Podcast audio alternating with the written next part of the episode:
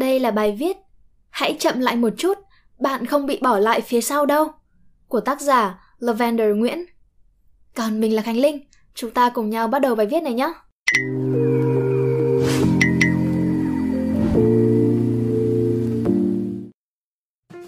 Lãng phí thời gian là thứ khiến tôi khó chịu nhất. Khi cảm thấy lãng phí thời gian vì những thứ chẳng có lợi ích gì, làm những điều vô nghĩa hay là ngồi cạnh những người tiêu cực chỉ biết than vãn và trách móc thì tôi cực kỳ khó chịu. Charles Darwin từng nói, một người mà dám lãng phí một giờ đồng hồ thì chẳng thể nào khám phá ra được giá trị của cuộc đời. Tôi đồng ý, nhưng cũng nhận ra rằng bị ám ảnh với thời gian có thể khiến bản thân chúng ta bị một áp lực một cách không cần thiết. Nó thể hiện rõ ở những người có nhiều hoài bão, những người luôn muốn tận dụng mọi thứ họ có trong đời để đạt được những gì họ muốn. Họ cảm thấy như thể là họ phải sử dụng từng giây từng phút trong cuộc đời để làm những việc họ cho là có ích. Mọi thứ phải diễn ra thật nhanh, nhanh, ngay bây giờ và ngay bây giờ. Họ phải tiến về phía trước giống như là một con tàu tốc hành và chẳng bao giờ dừng lại vì bất cứ lý do gì cả. Vấn đề là đạt được và cống hiến được nhiều thứ tuyệt vời thật. Nhưng điều đó có nghĩa là mọi thứ phải xảy ra ngay bây giờ không? Đừng quá vội vàng, trong thế giới đã đủ vội vã. Có một sự khác biệt rất nhỏ giữa thấu hiểu giá trị của thời gian và mất kiên nhẫn. Một trong những cố vấn của tôi là doanh nhân đã bước vào cuối tuổi tứ tuần. Gần đây tôi kể với anh ấy nghe việc tôi bị mất kiên nhẫn, hay nóng vội và vội vàng với mọi thứ đây là điều anh đã nói. Mất kiên nhẫn khiến những người thông minh làm những điều ngu ngốc.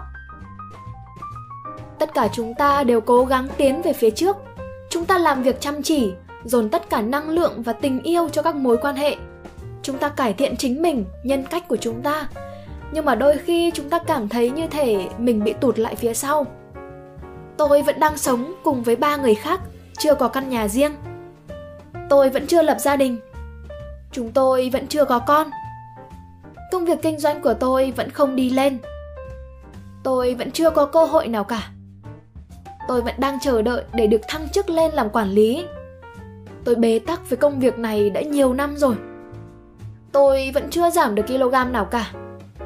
Tôi không muốn giả vờ rằng tôi không còn cảm giác này nữa. Tất cả chúng ta đều trải qua điều đó. Và thực tế là bạn càng tiến xa hơn thì những tiêu chuẩn của bạn càng cao khi còn học đại học, tôi luôn háo hức tốt nghiệp thật nhanh để có thể tự do với cuộc sống của mình, thuê phòng riêng và không phải ở chung cùng với cả ba cậu bạn khác trong căn phòng lộn xộn. Lúc đầu kiếm được tiền, tôi đã thuê ngay một chỗ ở mới. Nhưng mà vài năm sau đó, khi tôi chuyển từ London sang Hà Lan, tôi đã phải rời xa căn hộ hai phòng ngủ với mảnh vườn nhỏ trên sân thượng để tới sống trong một căn hộ nhỏ hơn cùng với một người không quen khác. Cảm giác như là tôi lại quay về cái máng lợn ban đầu vậy. Lùi một bước chẳng có gì sai. Nhảy việc, đổi ngành học, chuyển đến một nơi khác sống, tất cả đều là những quyết định khó khăn. Ở một mức độ nào đó, bạn đang lùi bước trong một chốc lát. Nhưng mọi thứ sẽ ổn thôi và bạn sẽ lấy lại được phong độ nhanh chóng.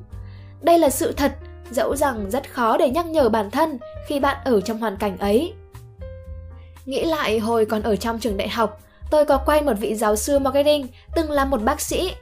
Ông đã phải học tận 9 hoặc là 10 năm liền để có thể trở thành một bác sĩ đa khoa. Tới bây giờ, ông đã làm công việc này được gần một thập kỷ. Bước sang tuổi 40, ông không còn muốn làm bác sĩ nữa. Đam mê kinh doanh và marketing luôn cháy lên trong người ông. Do vậy, ông quyết định học lên thạc sĩ về quản trị kinh doanh và sau đó là tiến sĩ về marketing. Hai tấm bằng này khiến ông phải bỏ ra 6 đến 7 năm liền. Bởi khi là giáo sư dạy tôi, ông sắp bước sang tuổi 60. Nhưng mà trông ông trẻ hơn tận 20 tuổi và vẫn còn đầy nhiệt huyết. Ông thực sự yêu thích điều ông làm và lấy làm tự hào về hành trình của ông để đạt được những thứ như bây giờ ông có. Con đường bạn đi sẽ đưa bạn trở thành bạn hôm nay. Tôi gặp rất nhiều người ở tuổi 20 luôn mệt mỏi vì cảm thấy cuộc sống không diễn ra chính xác theo điều họ muốn. Thậm chí, tôi còn thấy nhiều người ở tuổi 30 và 40 cũng vẫn cảm thấy như vậy. Đây là điều bình thường. đơn giản chỉ là họ có chút mất kiên nhẫn giống như cố vấn của tôi đã nói bạn làm những thứ ngu ngốc khi bạn mất kiên nhẫn bạn có thực sự cần mua một ngôi nhà bạn có thực sự muốn lập gia đình bạn có thực sự muốn vị trí ấy bạn có thực sự muốn bán công ty của bạn? Bạn có thực sự yêu công việc của mình? Bạn có thực sự phải gặp vị khách hàng khó tính đó? Đừng làm tất cả những điều này chỉ vì khao khát được sở hữu. Cũng đừng làm chỉ vì bạn sợ rằng nếu không làm thì sẽ bị tụt lại so với những người khác.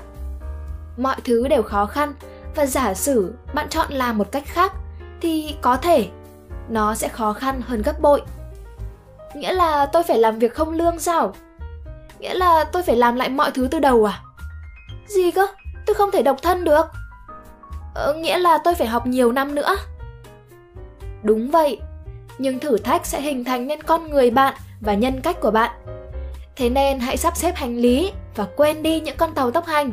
Thay vào đó cứ bước vào chiếc xe của bạn thôi và chuẩn bị thật kỹ cho chuyến hành trình dài mang tên cuộc đời của riêng bạn nhưng mà đừng quên hãy đi chậm thôi bạn nhé from your soul with love nguồn slow down you are not falling behind hy vọng rằng các bạn sẽ thích video lần này đừng quên ấn like share và ấn subscribe để ủng hộ chúng mình nhé và nếu các bạn cũng thích những nội dung như trên, hãy đăng nhập vào website của nhà nhện là spyroom.com để tìm đọc thêm nhé.